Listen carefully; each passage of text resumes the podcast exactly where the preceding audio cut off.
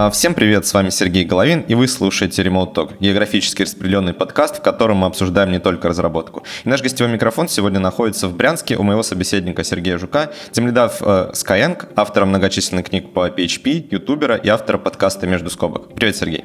Всем привет. Так, ну по традиции, э, давай расскажи, как тебе вообще занесло в разработку на PHP? А, судьба, наверное. Еще со школьной скамьи мне у меня компьютера не было, мне всегда хотелось компьютера. Вот когда он появился, а, захотелось на нем чего-то что-то попрогать. Вот, я пытался, книжки покупал, изучал, ничего не получалось. И пошел в институт по специальности вот, программное обеспечение. Проучился 5 лет, и в конце у нас была, были дипломные работы, связанные с вебом. Надо было выбирать либо .NET, либо PHP. И что-то у меня такой круг знакомых был – с PHP связан. Ну, думаю, ладно, давайте PHP. Вот, я написал диплом на PHP, потом пошел первая моя работа на PHP, ну и все, и засосало. И как-то, как бы, как бы я не пробовал окунаться куда-то в ноду или в питон, даже вот краем глаза я Go посмотрел, но что-то из PHP никак затянуло меня. Приблизительно когда у тебя перед тобой стоял такой выбор, .NET или PHP? То есть это какой год? 2009 был, я, это был пятый курс. Мне кажется, тогда был прям вообще расцвет Руби, и странно, что ты Я его даже не знал, я его даже не знал, если бы я а, знал. То есть да. выбирал ты, потому что знал два языка C-Sharp и PHP? Нет, в институте была программа такая, то есть мы изучаем веб, а для веба у нас есть, вот, пожалуйста, .NET, ну, потому что преподаватели знали .NET и mm. PHP. Также mm. вот у нас была графика, тоже был DirectX или OpenGL. И ты либо на том, либо на том делаешь лабы. Вот, за меня все выбрали. А, окей, интересно. Хорошо, ну, то есть, э, соответственно, после уже института ты отучился и просто уже применял знания, которые там были получены, не собирался там никуда э, смещать свой фокус интереса там с PHP на что-то другое в тот момент. Нет, не, не пытался смещать, потому что в институте мы проходили так это все основами, там массивчики, там э, логика, if, вот эти вот все штуки, а никакого сложного ОП, никаких-то там фреймворков вообще ничего не было. И вот на первой работе у нас был ну, на фреймворке мы писали, я такого, ого, как оказывается можно было. И вот первые года я, наверное, просто впитывал это все, понимал. ООП пытался понять, применять. И вот потихоньку. То есть мне, мне, наверное, было не до того, чтобы переключаться на какой-то другой язык. Я хотел понять, как писать код хотя бы вот на том, что я знаю. Вот. Угу. Интересно. А, давай поговорим ну, про такую тему она частично связана, наверное, с JavaScript, а, была как минимум.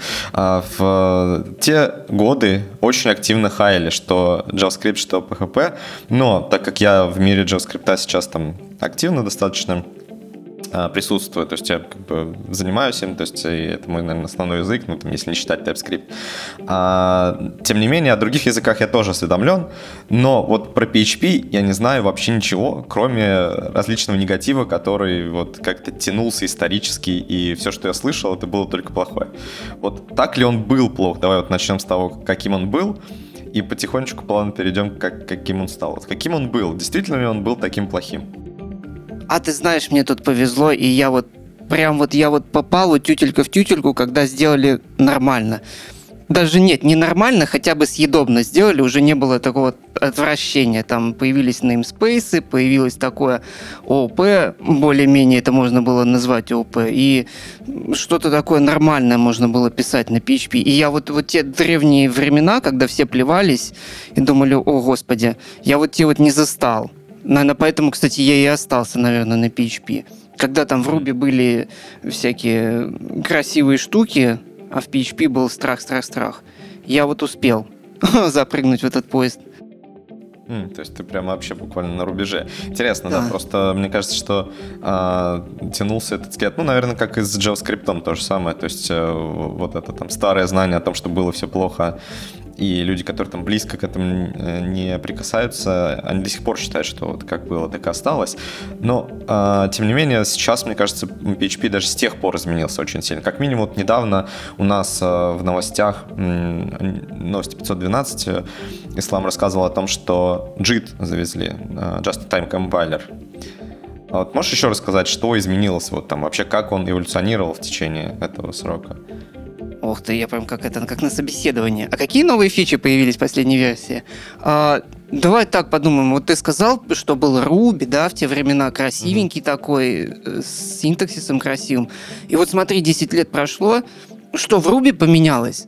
И что в PHP поменялось? PHP вообще, считай, другой язык стал. Ну, не другой, но прям вообще он семимильными шагами, особенно в последние пару лет. А Руби так потихоньку, простят меня наши слушатели, но все-таки, мне кажется, подсдувается. И, возможно, еще это меня останавливало, что я э, можно сказать, не развиваюсь и 10 лет на одном языке сижу. Но интересно, что вот эта история, это развитие, оно прямо на твоих глазах происходит. Что вот ты пишешь, пишешь, оп, вот это подвезли, м-м, удобнее стало. Оп, оказывается, и вот это можно сделать, и вот это, и вот это.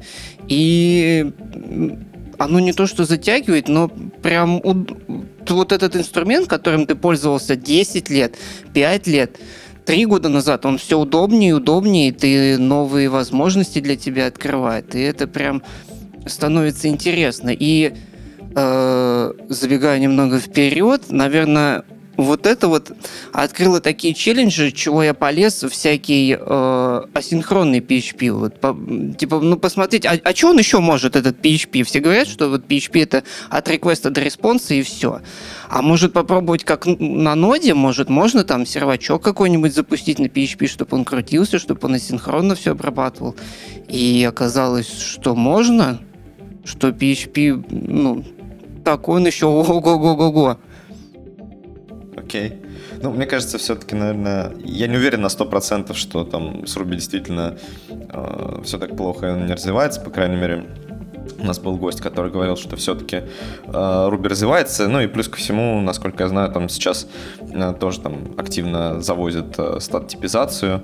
Э, вроде как и там, соответственно, похожим образом, как сделано с TypeScript, то есть можно э, type definition написать, либо можно там при помощи специального синтаксиса определять э, типы. И вроде как в PHP тоже заводят типизацию. Или это какие-то внешние настройки? По крайней мере, вот в последнем выпуске, да, твоего подкаста мы mm-hmm. как раз обсуждали стат типизацию. Можешь тоже по, по, по поводу этого подробнее рассказать?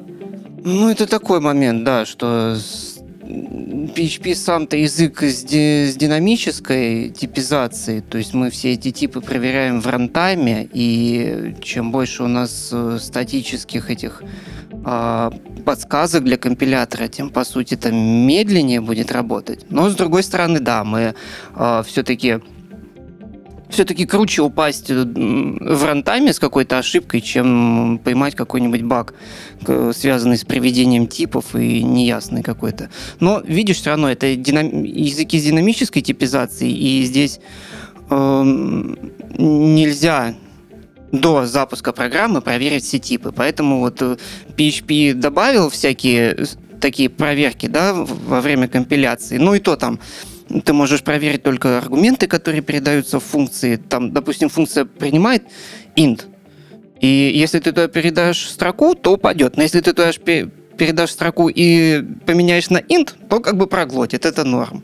И думаешь, блин, ну, ну и как бы и что тогда, зачем это? Вот.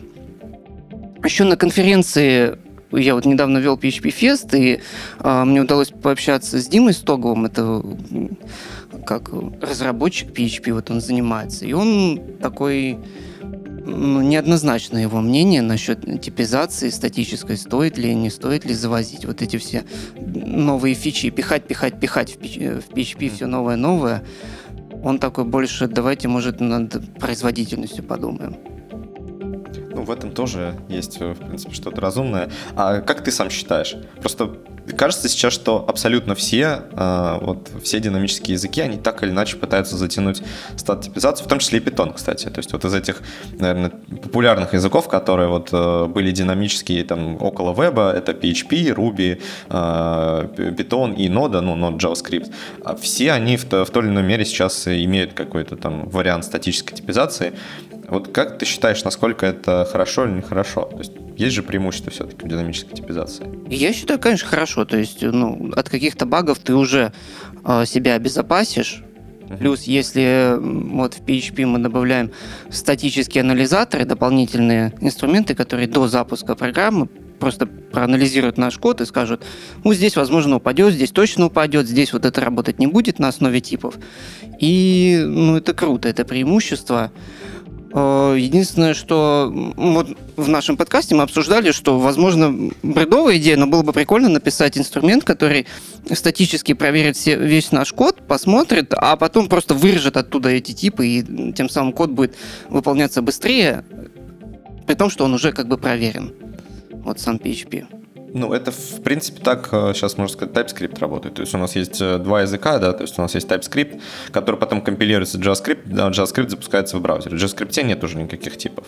Вот. То есть, соответственно, мы имеем да. стат-типизацию. Ну, там, конечно, есть э, свои оговорки, да, все. В любом случае, если у тебя типизации нет на уровне языка, как такового, то есть таргета твоего, угу. то, соответственно, ты все равно не можешь там полноценно нормально, нормально анализировать, потому что ты вынужден работать со внешним миром, который может быть не типизирован. Там, где внешний мир не типизирован, ты должен написать либо сам тайпинги, либо эти тайпинги напишут э, разработчики, но они могут быть неточными. И получается, что вроде как, с одной стороны, действительно все можно стать типизировать, но доверие уже к этим типам намного меньше, чем в языках, где она, где типизация это э, first class citizen, да, то есть это то, что из коробки есть. Ну, окей, хорошо. Если вот э, рассматривать как раз современный PHP, да, то есть вот есть ли у него какие-то альтернативы, которые вот тебе кажутся наиболее э, интересными сейчас для разработчика на, на PHP. Очень часто там разработчики туда-сюда переходят. То есть, э, ну, к примеру, у нас там в JavaScript есть разные варианты, куда что ты можешь там э, изучить интересного такого прям, или, или там совсем радикально. Например, пойти и выучить Elm, и писать на Elm или там ReasonML. Вот есть ли какие-то альтернативы у вас, которые тоже выглядят как что-то интересное и какое-то будущее, э, как следующий PHP? Мне кажется, вопрос то не привязан к PHP. Возможно, ну, да. Это на, на вкус и цвет. Я не знаю. Я бы наоборот Тут, наверное, не слово альтернатива. Я бы, наоборот, смотрел не альтернативу, а, наоборот, в противоположность. Не знаю, что-нибудь, какой-нибудь Haskell посмотрел или что-то функциональное, чтобы в голове иметь понятие, чтобы сравнивать вот эти вот штуки, где в PHP, в принципе, запихнули ОП, и можно что-нибудь функциональное написать, но там нет абстракций таких монад, чего-то такого высокоуровневого. И э, привык я, наверное, за 10 лет вот все в рамках ОП думать, я бы вот попробовал Сейчас нет свободного времени, я не знаю, когда оно появится, но попытался бы поковырять что-нибудь функциональное. Мне кажется, интересно это будет и с точки зрения развития себя как, как, как инженера, что ли. Посмотреть на вещи, на то, как мы... Наши программы, это ж мы пытаемся реальный мир как-то абстр... Э, смоделировать, да? И вот есть моделирование подхода УП, посмотреть, как это смоделировалось в функциональном подходе. Угу. Это было бы интересно. Вот, кстати, да, довольно интересный момент, потому что вот, к сожалению, не помню уже с кем, но очень часто мы, обсуждая с гостями э, тот или иной язык, там, ту или иную технологию, приходили к выводу, либо я сам приходил, либо прямо мы обсуждали вместе с гостем, э, что все сейчас смещается в сторону функционального программирования. То есть функциональное программирование набирает популярность, становится более популярным, но вот, э, вот 100% мы это обсуждали с Александром Граниным, это как раз в контексте там, Хаскила и его там применимости в реальной разработке. А, и кажется, что действительно вот что-то такое происходит. Как минимум во фронтенде, то есть э, даже не во фронтенде, а в мире JavaScript, э, функциональный подход, он э, начинает доминировать. То есть мы используем какие-то функциональные абстракции, мы меньше, ну, наследования практически никогда не существует у нас и так далее. Вот в PHP что-то подобное происходит, или там как был популярен ОП и был королем, так он и остался, по сути? Я думаю, да, ничего не происходит, и функциональщина заканчивается какими-то обработками коллекций, где ты просто функцию передаешь, чтобы что-то смапить, чтобы что-то отфильтровать, и все. Ничего такого высокоуровневого, популярного, по крайней мере, что на слуху нет. И сам язык, по-моему, ничего такого, ну, по крайней мере, не движется в ту сторону. Наверное, потому что запроса нету с, со стороны сообщества. Я так думаю. Ну, по идее, если у вас уже есть функция высшего порядка, то есть вы можете передавать функцию как значение, там, и сохранять ее, там, возвращать откуда-то, то можно сказать, что у вас все есть для того, чтобы работать в функциональном стиле. То есть, потому что, ну, монада, монада это, по сути, контейнер, можно его имплементировать. То есть есть API у монад, ты можешь его просто имплементировать, и все. Вот, вот как бы монады есть в языке, получается. Можно в виде библиотеки. Там Тогда давай перемотаем. Все, PHP, он это, это такой двух парадигм. У нас и это, и это есть, и все.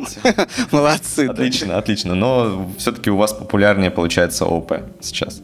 Наверное, да. Никто, не, все, все фреймверки, все построено на ОП, и ничего такого функционального, мне кажется, uh-huh. нету. Uh-huh. Окей. Давай тогда немножко затронем твои книги, вот у тебя как минимум есть uh, Event-Driven PHP. Да. Соответственно, можешь поподробнее рассказать uh, слушателям и про сам, саму парадигму Event-Driven, и про то вообще, как ты к ней пришел и почему решил написать книгу. Пришел, потому что жизнь заставила. Нам надо было на работе написать такую лон-раннинг команду, которая звонилка. Вот. И здравый смысл подсказывал сделать это на ноде, но ноду никто не знал хорошо. Все были PHP-шники. Погуглили, посмотрели, что есть инструменты, которые позволяют такое написать.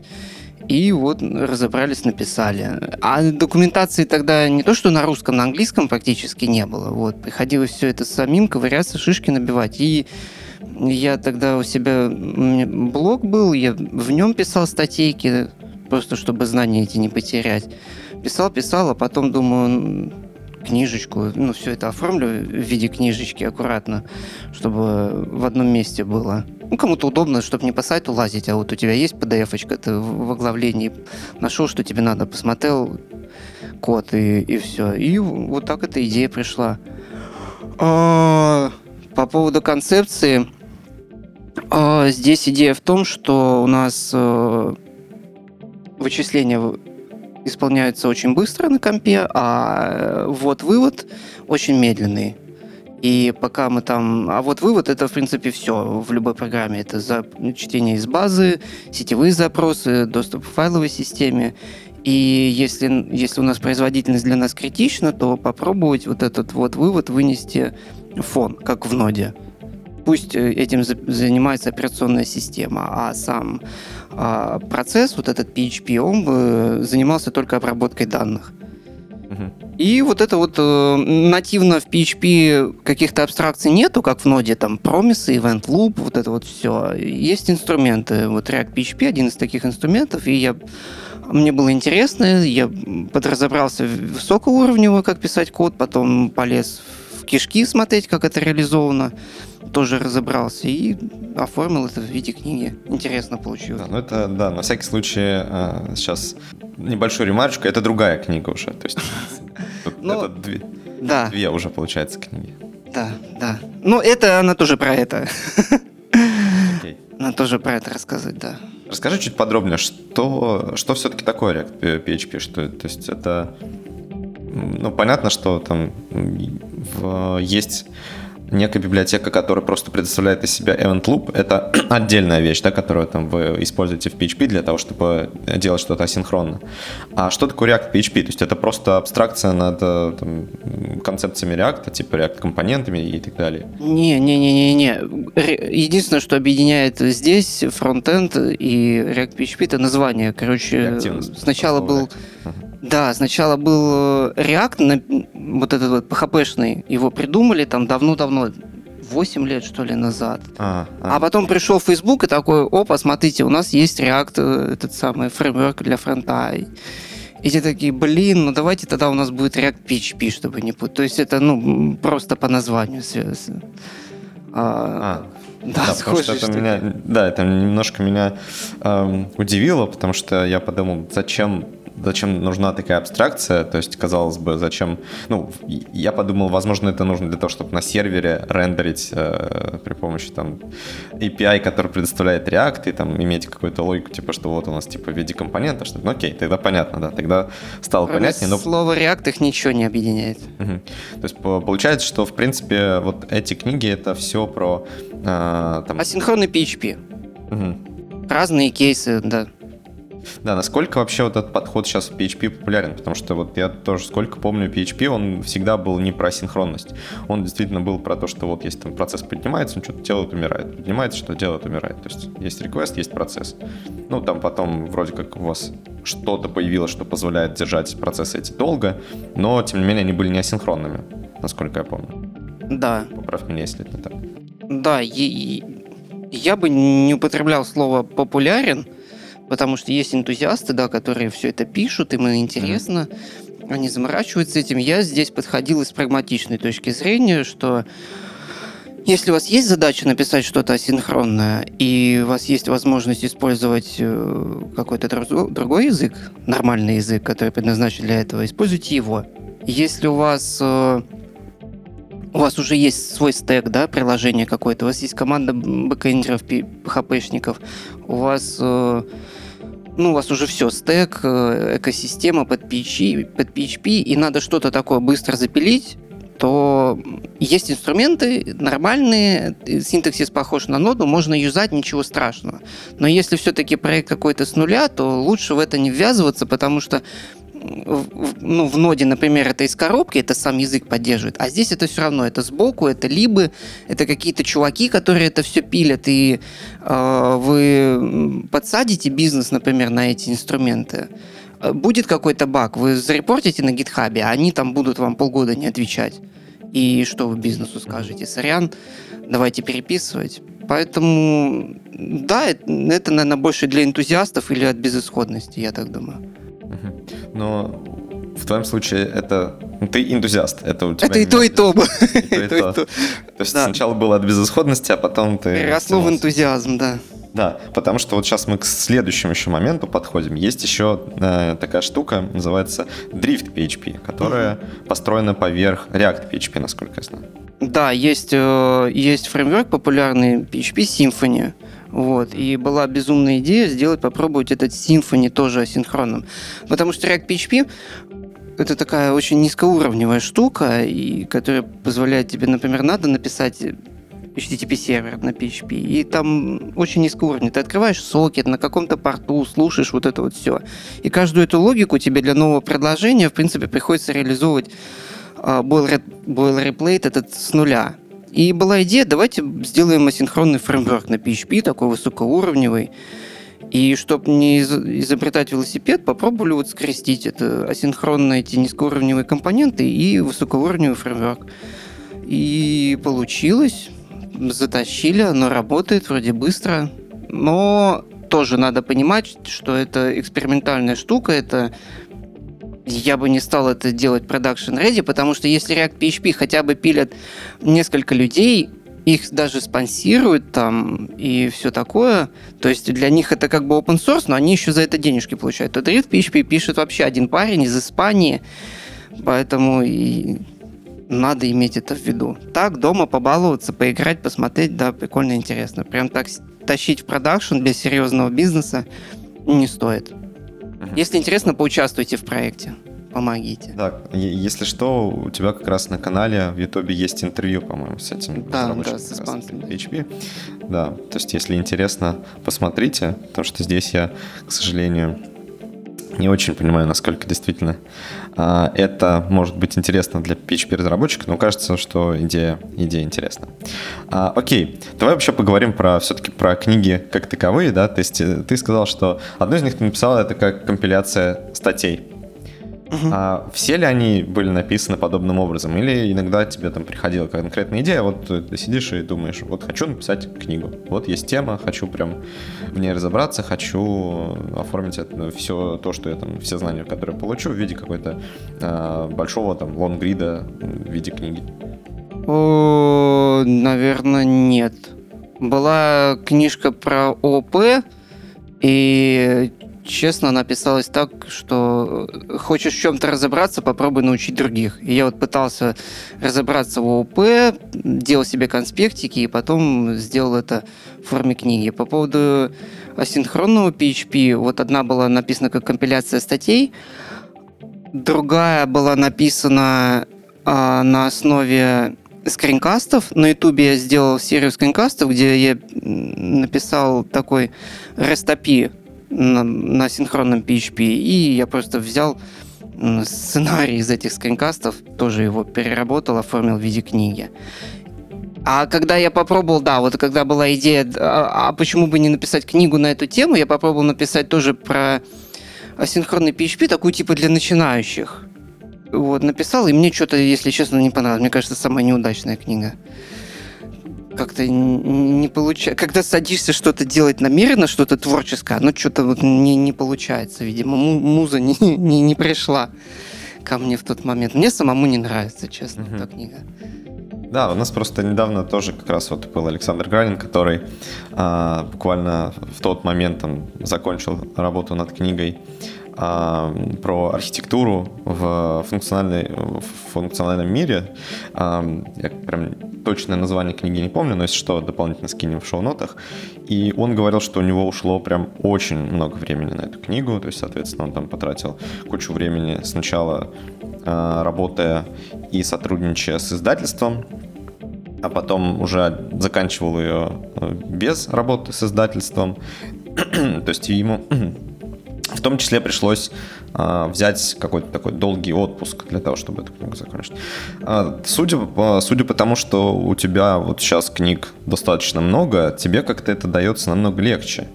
То есть вот в чем секрет? Просто типа совсем другое отношение, ты просто берешь и пишешь их там, непоследовательно и эм, я не знаю, то есть как-то меньше меньше паришься о том, что, что она там получится именно как такое целостное произведение, и в итоге оно что-то получается? Нет, я думаю, секрет в том, что у меня это self-publish, а у него это работа с издательством. То есть я как написал или нет? Не-не, в итоге, в итоге у него тоже на Линпабе, то есть это А-а-а. оформленная книга. Ну, я не знаю. Ну, на самом деле тоже долго времени уходит. Хотя я не знаю, может у нас разные понятия много. У меня, наверное, на каждую книгу месяца 4 уходило, 5. Ну, это понятно, что это свободное от работы, от семьи. Mm-hmm. Маленькие эти кусочки времени по выходным, когда все спят. Но все равно, да, это не так, что ты сел там, я не знаю, в отпуск за две недели на коленке написал и выпустил. Не, ну да, там как бы, чтобы сейчас не прозвучало так, что там э, Александр, он э, почему-то либо меньше времени тратил. На самом деле там, наверное, дело еще и в объеме, то есть у него как раз получилась ну, такая очень-очень да. объемная книга. Э, сейчас не буду врать, но это там сотни страниц, не одна сотня, а несколько сотен страниц. И, соответственно, он, понятно, что потратил там кучу времени, и плюс ко всему вот этот отпуск, он был там, естественно, не две недели, он там недавно в Твиттере писал, что, по-моему, там около 6 месяцев, что ли, 4 месяцев он отдельно прямо вот работал над, именно над книгой, не работая а непосредственно на рабочем месте. То есть он специально такой долгосрочный отпуск брал. Ну, просто да, просто я очень удивился, когда открыл твою страничку на Линпабе. Выглядит это довольно внушающе. Я просто подумал, как, как удается э, людям взять и там не одну книгу написать, казалось бы, даже вот для, кого-то написать одну книгу, это очень серьезный шаг. Даже если пусть она не очень большая, но тем не менее. Там где-то две в год выходило, получается. И, в принципе, нормально. Единственное, вот я хлебнул с, с тем, что, получается, э, книга написана, описывает какую-то стороннюю библиотеку, да, mm-hmm. и в этой сторонней библиотеке, конечно, выйдет новая версия, которая, конечно, будет с breaking changes. И, и ты такой берешь и все это переписываешь. А еще я хлебнул, когда я только начинал писать скринкасты, я записал первый свой волнительный скринкаст, волновался, сценарий писал, вот записал, выложил, И буквально через два часа они в Твиттере пишут, что вот мы обновили компонент, про который я записал скринкаст, и там поменялось API, и вот то, что я записал, оно больше не работает. И я пошел удалять и переписывать. Вот да, это, кстати, очень интересный момент. Э, мы когда-то общались с Яковом Файном, он тоже про книгу, у нас такой немножко сегодня книжный частичный подкаст. А, он тоже как раз писал книгу тогда про Angular, а, и про TypeScript. И э, он тогда говорил о том, что в принципе в классическом виде книги они уже, ну, для разработки, естественно, не, это не художественная литература, мы говорим, а про такие какие-то технические книги, они уже не так важны. То есть, потому что сейчас э, технологии развиваются с такой скоростью, что ты, когда книгу закончишь писать, э, она уже перестала быть актуальной. И, соответственно, там в Мэннинг, в том же издательстве, где он тогда опубликовал книгу, а, есть программа раннего доступа. То есть автор уже пишет книгу, ты можешь, соответственно, по ходу дела читать, и в, в том числе а, непосредственно там какие-то вещи, замечания оставлять и так далее. Вот как ты считаешь, действительно ли в целом вот этот как бы, книжный а, жанр для разработчиков, он уже теряет актуальность, и, в принципе, уже скоро ну, в таком виде какие-то фундаментальные книги перестанут выходить, там, особенно по технологиям. И мы будем, ну, либо в формате вот постоянного раннего доступа, когда просто человек что-то пишет, и мы там покупаем как бы вроде книгу, но она еще не закончена, и можем как подписку оформляем на труд, который будет закончен. А, либо вообще переродятся в просто блокпосты или там какие-то большие цепочки э, серии постов, и все, уже каких-то таких серьезных книг выходить по технологиям не будет. А, наверное, на вкус и цвет. Кому как удобно. Конечно, с э, ранним доступом удобно. Я тоже на, на Мэннинг подписывался на такие книжки. И на Линпабе у нас тоже так можно.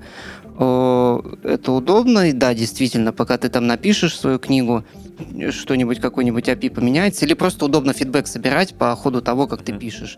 Вот. Если на, на вкус и цвет. Вот мне, например, лично мне, мне удобнее видосы посмотреть. Реально, и что касается программирования, я как-то больше улавливаю, запоминаю, вот если я смотрю скринкасты, где вот кто-то открывает IDE, печатает код и говорит, чем я там, не знаю, блокпост какой-нибудь почитаю. Кому-то удобнее книга. Мне кажется, что все равно книга, ну, я не имею в виду сейчас напечатанное что-то, а хотя бы в формате PDF-очки просто удобнее, чем э, набор постов на каком-то сайте. Тебе все равно надо открыть браузер, залезть на этот сайт, поискать, где там этот пост, или в закладках найти. А так ты открыл свою PDF-очку, по оглавлению пришел, посмотрел быстро, что надо, скопировал, вставил и закрыл. Ну, это все, все равно удобнее. Нет, не вымрут книги, я думаю, никуда мы без них не денемся. Особенно по фундаментальным каким-то вещам, что там по архитектуре. Я вот покупал недавно по архитектуре, и мне просто удобно было в кровати с айпадом перед сном лечь почитать. Там, ну, понятно, что эти листинги кода ты так листаешь глазами, даже, может, не читая. А что-то такое почитать мне норм.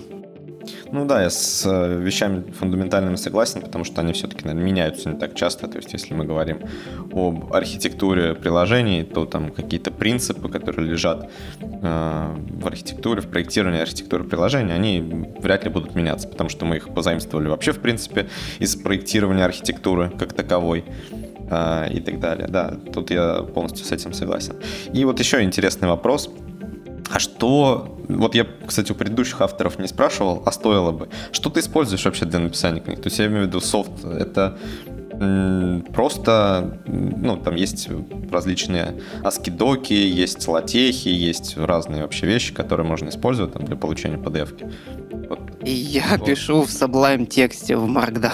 Просто Markdown. Да, просто в Markdown. Э, у меня есть на GitHub репозиторий, куда коммитятся изменения, и в линпабе потом генерируется эта превьюшечка. Я раньше ставил какие-то тулзы, которые генерируют э, EPUB формат для, для Mac устройств, но для iOS устройств. Но что-то там то шрифты плывут, и, и я забил, короче. Я пишу в Markdown, его и удобно в GitHub можно ну, посмотреть превьюшечки. Нормально. Такой я олдскульный, наверное. У меня нету крутых таких няшных инструментов. Ну, да, наверное. Не, ну, наверное, самое такое прям true old school это был как, какой-нибудь латех. чтобы там совсем там все, всю, верст, всю верстку описать. Но, наверное, действительно для там, большинства книг э, достаточно будет маркдауна. Тем более в каком-нибудь IDE-шечке она тебе еще синтаксис подсвечивает э, удобно, чем, я не знаю, в Word у тебя было бы или в Google Доке открыт, и этот листинг, ну, непонятное, что там, может, у тебя ошибка. Часто, часто бывает в книге в листингах ошибки какие-то. Вот это спасает. А, давай теперь поговорим про, а, про различные активности, типа выступления на конференциях. Вот у тебя есть а, YouTube-канал, у тебя есть а, подкаст. А, ну, вот есть еще и а, куча разных книг, которые ты написал. У тебя есть, соответственно, еще и блог, в котором ты тоже также статьи пишешь. Сколько у тебя вообще времени уходит на поддержание вот этих всех активностей?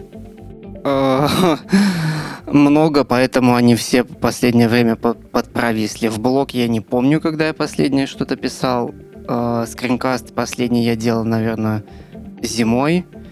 И что еще? И подкаст, э, дай бог, мы месяц назад последний записывали. Реально времени не хватает, еще маленький ребенок, еще меня сделали тем лидом. А, вот, и, и прям... То есть я сейчас... Сколько было свободного времени, я его конференциям и метапам стал посвящать. Как-то это что ли больше отдачи от этого. Ну, эм, эмоции все такое. Когда ты один сидишь там, скринкаст свой пилишь, выложил, выложил тебе там пару лайков, дизлайков поставили и все. А когда ты съездил куда-то в другой город, пообщался с людьми, это ну хоть какая-то отдача. Ну да, я согласен, тем более сейчас, конечно, не знаю насчет поездок, да, сейчас это все такое вещи спорные, да, но тем не менее и сложные иногда. А, не знаю вообще, насколько сейчас там часто проводят, не проводят метапы. Мне кажется, там летом более-менее начали сейчас опять все, это потихонечку. Ну вот я только приехал в эту субботу, я был в Краснодаре. Выступал угу. на метапе, да. Хорошо, но в целом э, вот активности у тебя, тем не менее, было очень много э, различных. И как ты считаешь, вообще отдача от этого всего есть? Вот есть ли смысл, в принципе, этим заниматься, или это просто ради удовольствия? То есть есть ли какой-то, не знаю, от этого ну, профессиональный рост? Или что вот тебе это конкретно дает? Э, скорее, скорее ты не померишь линейкой это все. Наверное, это больше про то, что нравится, вот, ну, получать удовольствие. И если мы говорим с точки зрения карьеры, вот подкаст. Подкаст, он задумывался для чего? А, пообщаться, иметь возможность дотянуться до людей, а, экспертов в индустрии. То есть, э, допустим, ты приходишь на конференцию, слушаешь доклад какой-то, и там после доклада можешь подойти, задать вопросы, что-то там такое, если успеешь. А в подкаст ты взял, тебе какая-то тема интересная, ты оп, нашел эксперта, позвал к себе, задал свои интересные ну, то, что тебя интересует, поспрашивал его, и все. И а, получается, у тебя доступ к, к экспертизе от э, ну, от крутых чуваков в индустрии, mm-hmm. в твоем окружении. И вот это вот, вот это есть профит, да. Что-то, какой-то тебя вопрос интересует, нашел его, позвал в подкаст, скорее всего, он согласится и позадавал свои вопросы. И тебе профит, и ему, и слушателям.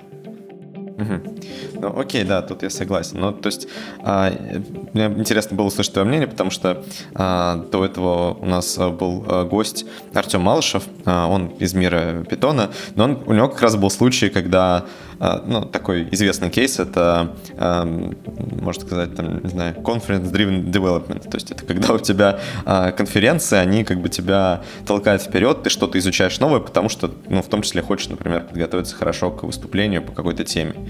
И ну, соответственно, ты тратишь много времени и на то, и на то, то есть и на работу, чтобы а, с этим всем разобраться, и плюс на подготовку к конференции, и чем больше ты выступаешь, тем у тебя больше вот этот вот, ну, типа, планка поднимается, и э, вот есть вот такие люди, да, там, ну, небезызвестный Дэн Абрамов, он тоже, когда ты говоришь, что у него как раз, типа, conference driven development был в случае с редаксом, то есть это вот как раз, когда он к конференции готовился. Под, подамся с докладом, меня заапрувят, а в теме я потом уже разберусь, да? Ну, наверное, не так, что потом, но просто ты по факту уже, ты, может, что-то знал, да, по этой теме, но когда тебя уже запрувили, ты начинаешь там очень интенсивно еще больше там разбираться, там, да, чтобы прям совсем было все идеально. Не, не знаю, я на, на, полностью противоположность. Я такой вообще интроверт, мне всегда было страшно перед людьми выступать, и я такой вот, если я подаюсь с темой, то я прям должен знать, знать, знать, а когда я выступаю с докладом, я его прям, ну, чуть ли не, не наизусть знаю. То есть я должен в таком состоянии, что меня ночью разбуди, и я вот, э, я знаю все слайды, которые у меня будут наперед. То есть я прям вот так вот сильно готовлюсь.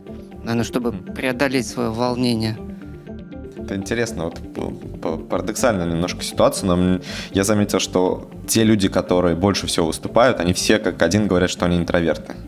То есть да. те люди, которые делают подкасты, выступают в конференциях, они все заявляют, что они интроверты. Как это работает? Подожди, а ты, ну ты же подкаст ведешь, ты не интроверт? Слушай, я не знаю. То есть, э, наверное, где-то где то интроверт, но я, наверное, себя интровертом не считаю. То есть мне, в принципе, комфортно среди людей.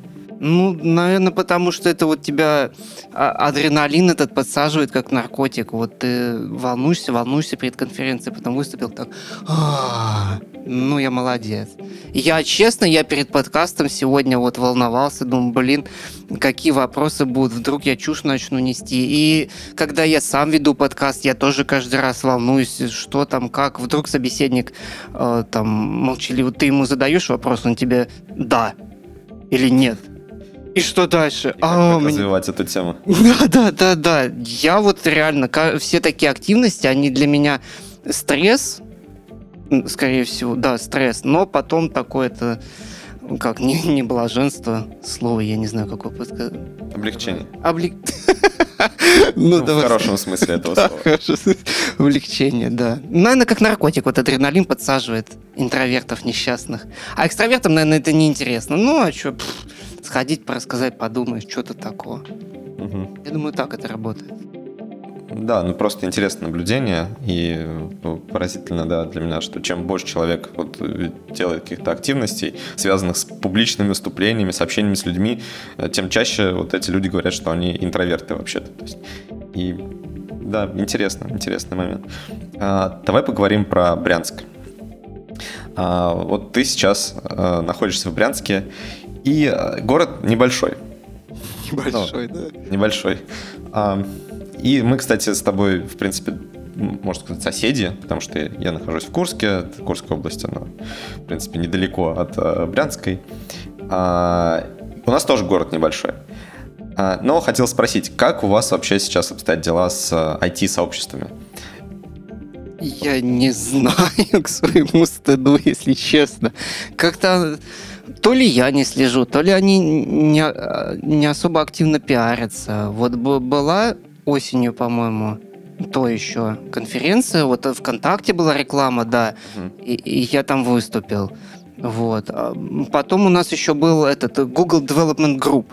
Вот, тоже мы, я видел рекламу, пиарились, я тоже сходил туда, выступил. Ну и все как-то пока. Не знаю. Мне кажется, как-то здесь не... Ак... Я езжу по другим городам, и там есть активность. У нас, не знаю, то ли я не слежу, то ли у нас не пиарятся они активно. Если честно, мне нечего сказать про сообщество наше. Вот, э, не знаю, как челлендж, возможно, для интроверта очередной, возможно, тебе стоит взять это в свои руки и такие собрать. Ни собрать за что, нет, нет. Ни за нет. что. Не, я по ту сторону баррикад, я лучше выступлю, схожу, но организовывать нет, это, это не мое. Это надо общаться с людьми, когда ты на сцене ты один говоришь. Это надо ходить со всеми договариваться. Не.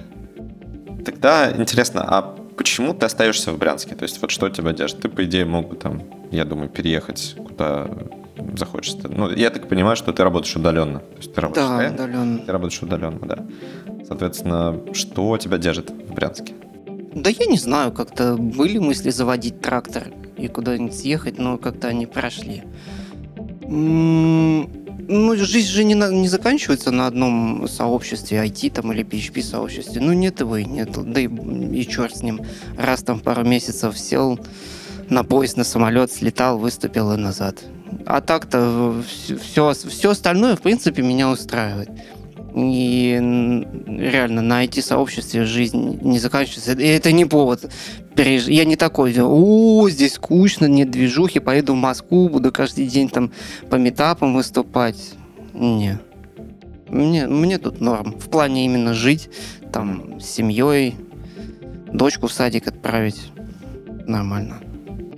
А вообще, какие есть плюсы и минусы жизни в Брянске? Вот такие плюсы, которые там лично для тебя плюсы. Понятно, что разные люди по-разному ответят на этот вопрос, но вот как тебе кажется?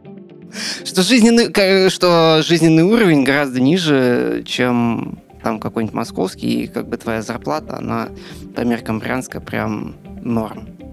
Ну, то есть это довольно, на самом деле, распространенная ситуация, Очевидно, как, да. когда да, у тебя на контрасте у уровня жизни у тебя, соответственно, есть определенный выигрыш. Но это то же самое, почему там люди а, часто, например, из России не переезжают куда-нибудь там, в, например, в Европу, в США, потому что, а, несмотря на то, что зарплата там больше, есть э, какое-то все равно вот это погашение, вот это увеличение зарплаты за счет того, что ты там вынужден отдавать за жилье больше, вынужден просто денег тратить больше, и в итоге получается то, что на то же.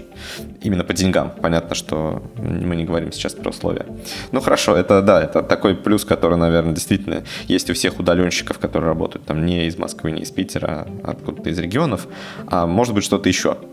Нет, все, давай, следующий вопрос. Все, это, это последний. Последний, соответственно, плюс. Хорошо, а минусы? Минусы. Какие есть минусы жизни, блядь?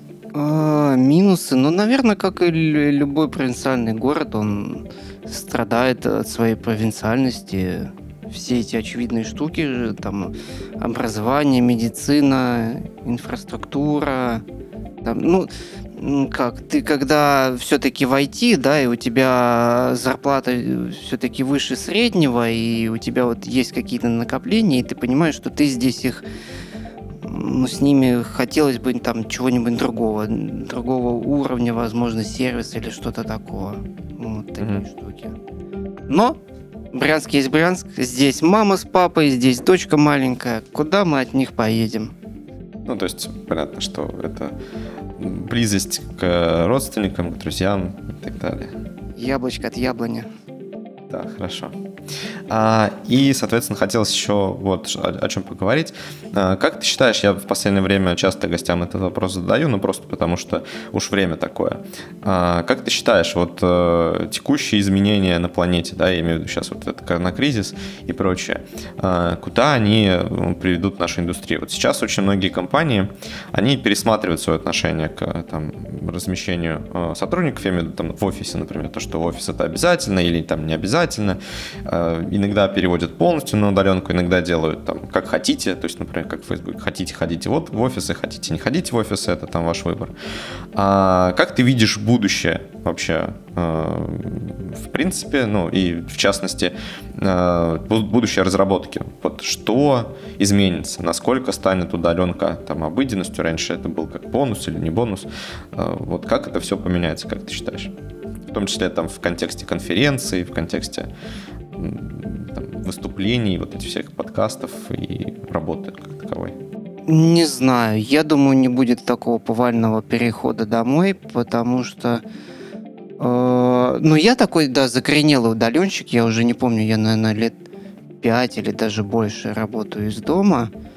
И, и мне норм, у меня семья, у меня жена, дочка, то есть здесь такая суета, я не чувствую себя прям таким оторванным. Но наверняка, если ты один, и, и если ты так сидишь там уд- удаленно месяц, два, три, то, скорее всего, это начинает напрягать. И просто мы-то интроверты, нам-то норма, а кому-то, да, экстравертам, наверное, уже начинает подгорать и тяжело.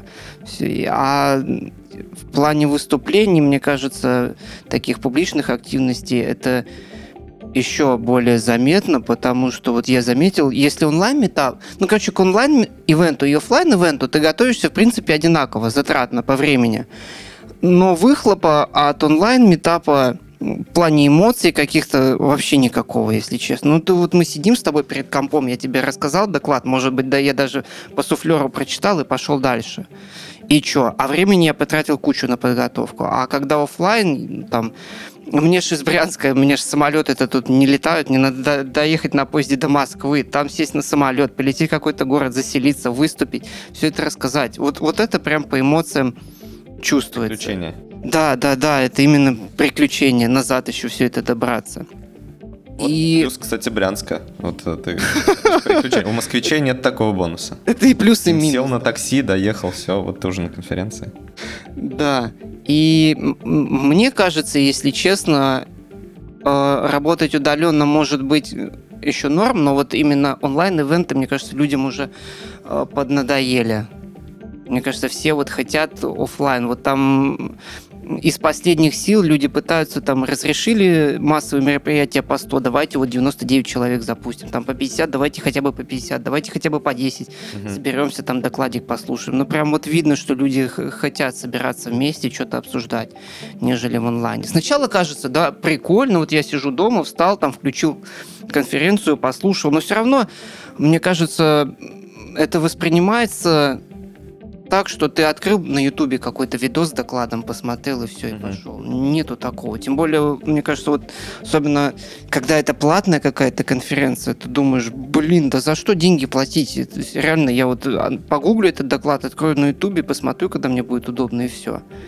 И вот это вот надоедает эти онлайн-ивенты.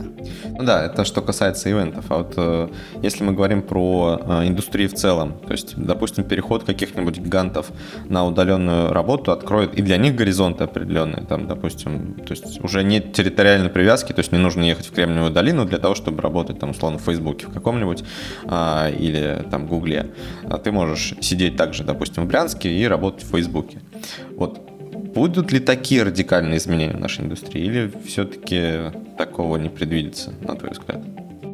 Я думаю, не знаю, давай просуждаем. Мне кажется, потихоньку зарплатки начнут расти, потому что всякие а, такие ну, давай PHP, если индустрию рассмотрим, там ги- гиганты наши, кто у нас там, Баду, Авито, Skyeng, будут все больше пылесосить вакансии. Если раньше всех пылесосили с Москвы и Питера, то сейчас уже можно из остальных регионов, и потихоньку вся, все наши эти локальные, ре- региональные конторки, галерки, я думаю, начнут задыхаться от недостатки кадров. Или Мгм. как, ну, как, как ты конкурируешь, если тебе там условно какая-нибудь московская крутая компания предлагает м, такую-то денежку, там еще что-нибудь какое-нибудь страхование медицинское, еще, еще, еще, только давай работай, приходи к нам, пи- пиши на ПХП. Или какая-нибудь местная, вот у нас брянский галера, которая тебе предлагает ну, помер... несравнимую зарплату, и они, я думаю, потихоньку будут погибать. Тяжело. Монополии, наверное, расти будут. Не знаю, мне так видится. А ты как думаешь? А, тут, не знаю, у меня тоже нет ответа, естественно, но мне кажется, будут, естественно, открываться, потому что, во-первых, если у тебя уже есть инфраструктура и выработанные процессы, а, и ты можешь позволить себе работать удаленно, и ты понимаешь, что это там так же эффективно, как и не удаленно, то зачем тебе а, закрывать вот эти все границы, да, и привязывать, допустим, людей территориально? Ты по, по понятным причинам, вот э, компании, которые, даже гиганты, которые находятся, а, допустим, в Кремниевой долине, и они конкурируют очень дико друг с другом, потому что кадры, которые там территориально находятся, они э, как сыр в масле могут кататься, то есть ты поработал в Фейсбуке, если ты уволишь, там тебя с радостью возьмут в Гугле, ну и так далее, то есть ты можешь переходить, э, и их очень мало, а компании очень большие. Когда ты открываешь, э, по сути, двери всем, то ты, сотрудники внутри начинают конкурировать со всем миром. И понятно, что во всем мире есть много талантливых разработчиков, в том числе вот даже в регионах России, их очень много. И, соответственно, ты можешь там, ну, может быть, даже снижать зарплаты, зарплатные ожидания, но, тем не менее, в, в, в среднем по миру они начинают расти. Потому что, соответственно, даже если сейчас какой-нибудь Facebook будет нанимать откуда-нибудь из Брянска, а, то пусть даже по заниженным зарплатам, то для Брянска это будут на зарплаты, даже, может быть, для России это будут все равно зарплаты выше там среднего. И в итоге не- непонятно, к чему это может привести. То есть понятно, что они могут насытиться, но другие компании будут вынуждены делать так же, потому что, соответственно, ну, все крупные компании, вернее, не крупные компании, а помельче компании, они перенимают модели работы крупных компаний, а, просто потому что сотрудники видят на все это, они хотят плюс-минус так же, но здесь, с другой стороны, можно возразить, потому что очень многие любят офисы, и есть там красивые офисы, там знаменитые красивые офисы разных компаний, и люди некоторые кайфуют прямо от того, что вот они работают в таком окружении, а, среди людей в том числе, это, наверное, экстраверты так делают. Вот. И, соответственно, тут непонятно. То есть будет какая-то борьба, но точно что-то будет меняться. Ну, все адаптируются, да, видишь, и компания адаптируется, перестраивает процесс, ну, пробует, да, вот давайте попробуем на месяц. Получилось? Угу.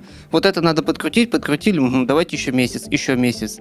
Потихонечку перестраиваются. И люди, вот люди, разработчики, прям заметно стали перестраиваться. Вот с Каенко изначально у нас все были ремоут-разработчики, и э, на самом деле было тяжело там год-два найти в команду именно удаленщика. То есть ты прям на собеседовании спрашиваешь, а, а чего ты хочешь удаленно работать? Если тебе начинают рассказывать, типа, ну, а я там хочу путешествовать, там лежать на пляже, писать код, ну и понятно, что как бы человек, он не понимает, про что удаленная работа. Вот был у меня знакомый, он нанял разработчика, и тот получил задание, а потом оп, пропал на неделю, ну, на день, на два, на три, потом появился, оказалось, что он просто забухал. Ну, блин, это, это вообще жесть. А сейчас уже потихоньку вот люди попробовали, да, месяц, два, три, компании перестроили свои процессы, люди перестроили свои процессы, и потихонечку все готовы, все идут друг другу навстречу. Да, офисы, офисов все меньше и меньше будет для любителей, скажем так. Если раньше удаленка, да, была для любителей, сейчас уже с позиции, что офис для любителей, для ценителей. Да, да, возможно. И действительно сейчас, наверное, понимание выросло, потому что раньше мы, по-моему, как раз статью даже пили отдельно, кто-то у нас выступал, а, с темой, что вот все-таки там фриланс — это не удаленка, там, это разные вещи. То есть, и когда ты фрилансер, это ты там сам ответственный за свое время, и, условно, очень много просто негатива на удаленку перекладывалось за счет того, что вот были фрилансеры, которые не ответственны. То есть человек пришел, пропал. Удаленка — это просто про то, что у тебя есть процессы, они выстроены, они существуют, они строгие там в определенных рамках, есть определенные правила. Ты в них существуешь, но ты не ходишь в офис. То есть это практически даже, наверное, сложнее, потому что ты должен как бы еще иметь э, самодисциплину определенную, чтобы у тебя не было какого-то нависшего над тобой начальника, который сидит за соседней стеной, но ты при этом можешь, можешь выполнять задачи, ты понимаешь, что э, несмотря на то, что ты находишься дома, ты все равно э, имеешь какую-то ответственность. Ну да, и возможно сейчас как раз очень многие э, понимают, что большой принципиальной разницы нет, и удаленка это вполне такое рабочее э, рабочая вещь. И я знаю, что в крупных компаниях очень многие там поделились сильно, полярно, да, там одни считают, что там после того, как все пройдет, нужно срочно возвращаться в офисы, как все было, а другие говорят, нет, я вот поработал на удаленке, и э, я понимаю, что моя эффективность возросла там в N раз. Там, ну, пусть это N, там, даже два раза, полтора раза, неважно. То есть она все равно выросла. И э, есть прям вот эти два лагеря. Я не знаю, в каком они там соотношении, но просто знаю там на примере некоторых крупных компаний, что это так. А чем они мотивируют, э, что давайте только в офисе? Любят, ну, как я говорю, там, любят офисы, им кажется, что, ну, во-первых, это привычнее, то есть, когда ты всю жизнь работал только так, естественно, тебе кажется, что этот процесс привычный, даже если ты там перешел на удаленку, плюс ко всему есть объективные факторы все-таки.